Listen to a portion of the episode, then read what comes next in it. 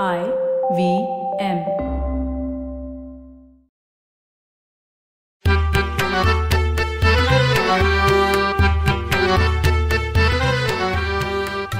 नमस्कार मंडळी मी डॉक्टर राजीव.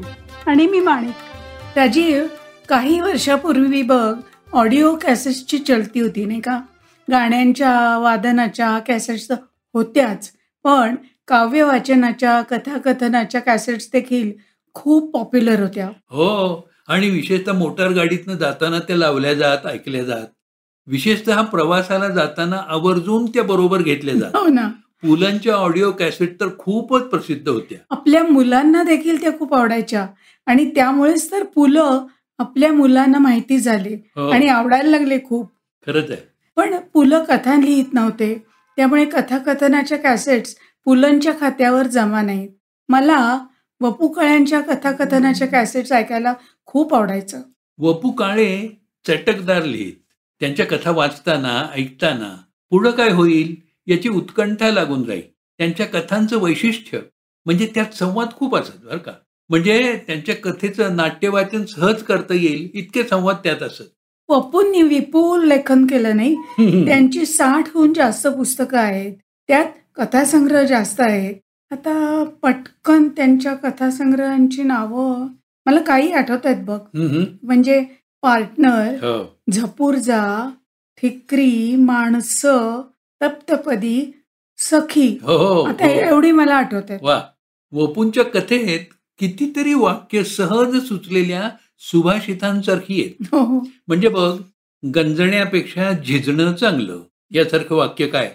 किंवा निरागसता इतकी असावी की चेहऱ्याला सौंदर्याची गरज नसावी. हे वाक्य काय? कथेच्या ओघात सहज येत असे. त्या प्रसंगाला साजेसं असं ते असे. त्यांच्या कथाकथनामध्ये तर अशा वाक्यांना श्रोत्यांची मनापासून दाद मिळत असे. हो. त्यांनी सोळाशेहून जास्त कथाकथनाचे कार्यक्रम केले. अशा हरहुन्नरी वपूंच्या घरात जाऊया का आपण राजीव जरूर. हो. तू आपण हरहुंदरी म्हणालीस ना? तर खरोखरीच व्यवसायानं आर्किटेक्ट असलेले वपू काळे उत्तम फोटोग्राफर होते. ते हार्मोनियम तर वाजवतच हो पण व्हायोलिन वादन सुद्धा छान करत. आणि ते हरहुन्नरी उत्कट असे कथाकथन करत होतेच. त्यांच्या घरी जायचं म्हणजे पण दोन घरांना भेट द्यायला पाहिजे बरं. हो दोन घरांना. दादर मधलं त्यांचं चाळीतलं घर आणि नंतरचं वांद्र्याचं साहित्य सहवास मधलं घर. ही घरं दाखवायला आपल्याला वपूंचे एक सुहृद अशोक चिटणीस घेऊन जात आहेत वपूंचा जन्म एकोणीसशे बत्तीस सालचा. पुण्यात प्रभात रोडवर त्यांच्या वडिलांचा म्हणजे नेपथ्यकार पुश्री काळ्यांचा छोटा टुमदार बंगला होता. हो हो. पुश्री काळे हे चित्रपट आणि नाट्य क्षेत्रातील जादूगार म्हणावे असे नेपथ्यकार होते. नाटकाचा पडदा उघडल्यानंतर त्यांचं सुंदर नेपथ्य प्रेक्षकांची टाळी मिळवत असे. पण वपूंची सगळी कारकीर्द दादरच्या कोहिनूर सिनेमा समोरच्या मेहता इस्टेटमधल्या चाळीतल्या दोन खोल्यात घडली. विशेषतः एकोणीसशे बासष्ट ते एकोणीसशे एकाहत्तर या नऊ वर्षात वपूंचा उमेदवारीचा आणि वैभवाचा काळ देखील या तिसऱ्या मजल्यावरच्या दोन खोल्यांच्या घरानं पाहिला. रस्त्याच्या गोंगाटाला सामोऱ्या असणाऱ्या त्या बिराडात वपूंनी विपुल लेखन केलं कारण त्यांच्यातला लेखक त्या कर्कश गोंगाटाला धूप घालत नव्हता. त्या गदारोळात त्यांच्यातल्या लेखकाची समाधी लागलेली या घरानं पाहिली आहे. त्यावेळी बरं का त्यांची मुलं स्वाती आणि सुहास लहान होती. वसुंधरा वहिनी उत्साहात होत्या. त्यांच्या सुगरण हाताच्या स्वयंपाकाची चव खूप वेळा वपूंच्या असंख्य मित्रांनी इथेच अनुभवली. इथंच अरुण आणि रवी दाते माधव मनोहर मोहनदास सुकटणकर शशी मेहता यांच्यासारख्या सुहृदांनी वसुंधरा वहिनींच्या हातचं सुप्रसिद्ध भरली वांग आणि भाकरी या याच्या सुग्रास जेवणाचा आनंद घेतला. आठ दहा माणसं मांडी ठोकून त्या छोट्याशा खोलीत मोठ्या आनंदाची मैफल रंगवताना या घरानं पाहिली. हो इथंच तर या छोट्याशा पलंगासारख्या बैठकीवर संपादक विद्याधर गोखले आणि गुळगुळीत चेहऱ्याचे तरुण विजय तेंडुलकर हे. वेगवेगळ्या प्रकृतीचे नाटककार घेऊन गप्पा मारून गेले बरं का.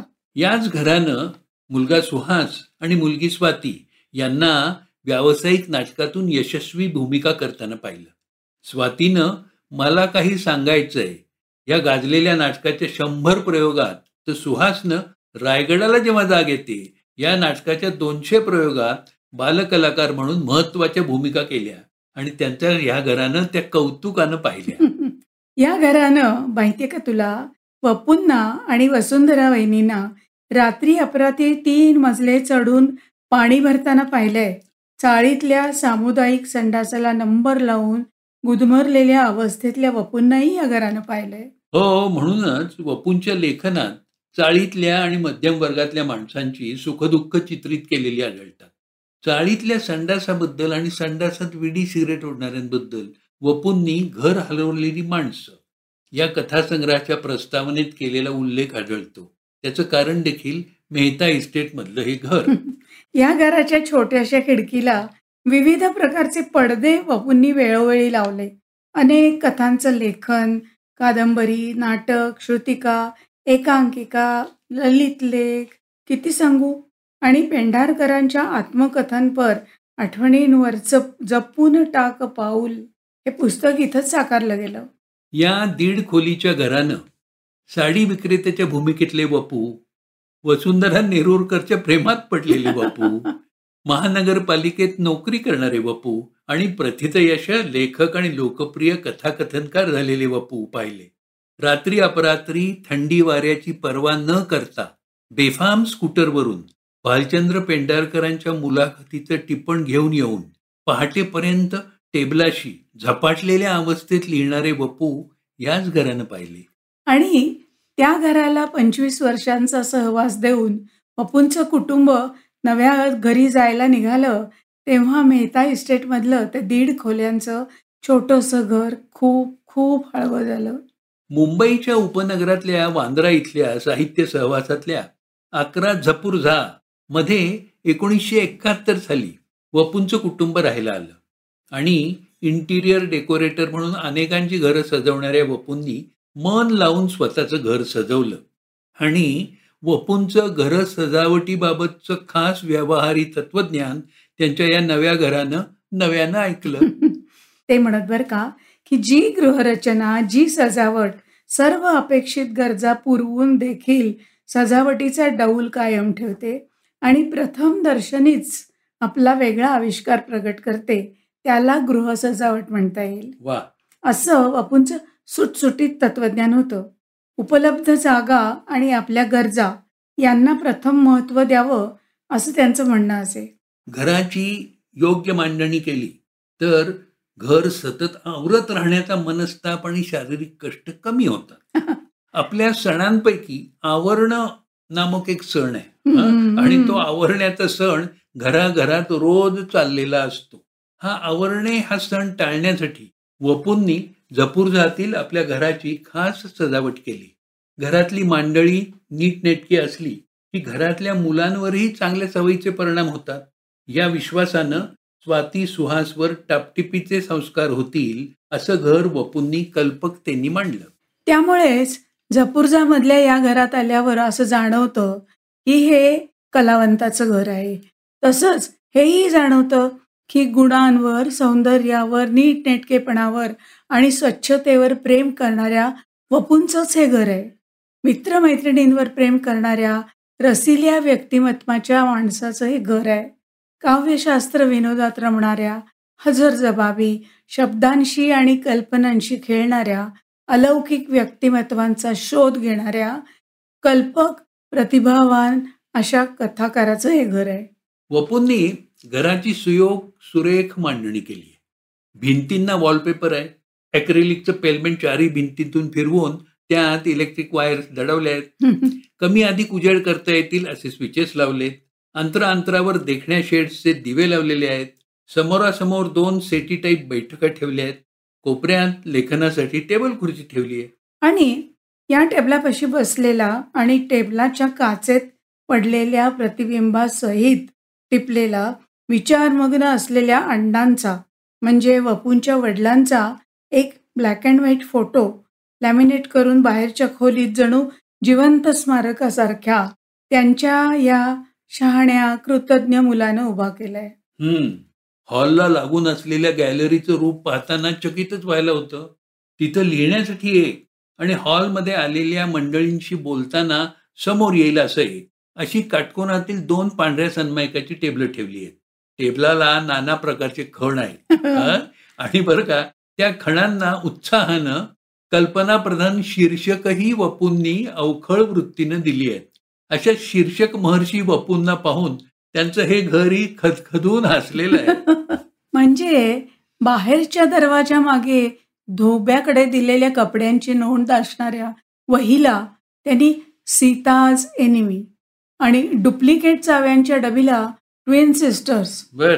तर मॅग्निफाईंग ग्लासच्या खोक्याला राईचा पर्वत अशी शीर्षकं दिली आहेत जर प्रत्येक मोठ्या माणसात एक लहान बालिश पोरकट खट्याळ आणि अवखळ मूल असतं ना तसं वसं वपूंमधलं मूल त्यांनी दिलेल्या शीर्षकांमधून मिस्किलपणे हसताना त्यांच्या या घरानं पाहिलंय.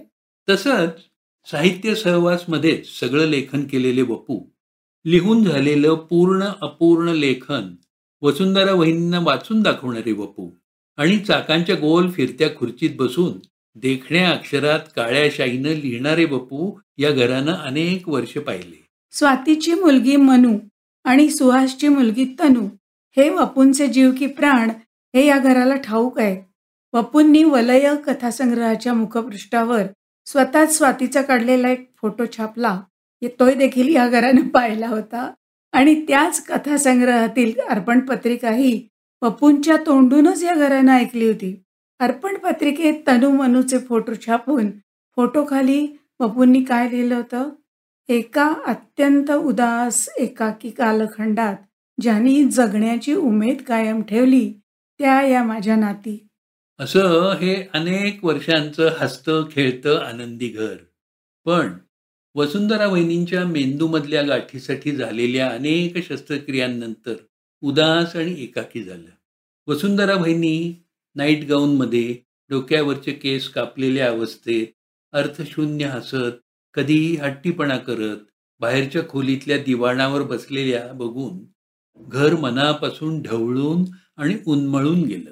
वसुंधरा वहिनी खरं तर वपुंधरा बनून वपूंच्या या संसारात त्यांच्या कर्तृत्ववान जीवनात पाण्यात विरघळलेल्या साखरेसारख्या मिसळून गेल्या होत्या आणि त्यांच्या प्रसन्नतेनं हे घर भरून पावलं होतं. या घराला हे उदासीपण एकाकीपण सहन होत नाही. खूप उदास उद्ध्वस्त झालेले लिहावसही वाटत नाही असं म्हणणारे बपू बघून घर थरथरतं. घराला ठाऊक आहे की गुदमरलेल्या बपूंना खरं तर त्यांचं लेखन कथाकथन आणि नाटक स्वच्छ हवा आणि प्रकाश देतं व्हेंटिलेटर सारखं घर ना मधूनच अंतर्मुख होतं. आपल्याच देहाचं निरीक्षण करतं. घराला जाणवतं की आपली सजावट जरी पूर्वीसारखीच आहे पण त्यातली प्रसन्नता त्यातले भरलंपण आपल्याला सोडून गेलंय. गेली खूप वर्ष हे घर वपूंच्या प्रकृतीची काळजी करत आहे त्यांना रक्तदाबाचा विकार आहे. श्वास घेतानाही अनेकदा त्यांना गुदमरल्यासारखं होतं. झोप येत नाही जागरणं होतात किंवा करावी लागतात. घराची वास्तू बर का संवेदनाक्षम असते. खूप हळवी असते. चटकन रागावते. पटकन कुणाकुणाच्या प्रेमात पडते आणि कुणाकुणाला आपल्या प्रेमात पाडते. मालकाच्या व्यक्तिमत्वाचं प्रतिबिंबच घरात सामावलेलं असतं ना? पण हे घर काळाप्रमाणे तटस्थही बनतं. घरात घडणाऱ्या घटनांकडे ती वास्तू तटस्थपणाने पाहत असावी असं आजचं वपूंचं घर पाहताना वाटतं. नाही रे. या घराच्या पोटात ना खूप माया आहे. जूनमध्ये दोन हजार एक साली वपूंचं निधन झालं तेव्हा असं म्हणताप्रमाणे भर पावसात हे घर देखील मूकपणे अश्रू डाळत होतं. आपल्या विपुल लेखनानं मराठी साहित्याला श्रीमंत करणाऱ्या वपू काळे या चिरतरुण हसऱ्या कलावंताला मनोमन श्रद्धांजली वाहत आपण आज इथंच थांबूया. पुन्हा भेटूच मराठी खिडकीतून. मराठी खिडकीतून. तुम्हाला मराठी खिडकीतून हा आमचा पॉडकास्ट आवडला असेल तर तुम्ही आम्हाला जरूर फेसबुकवर सांगा आणि तुमच्या नातेवाईकांना मित्रमंडळींनाही जरूर ऐकायला सांगा. सांगाल ना? पुन्हा भेटूया मंगळवारी मराठी खिडकीतून फक्त आय व्ही एम पॉडकास्टवर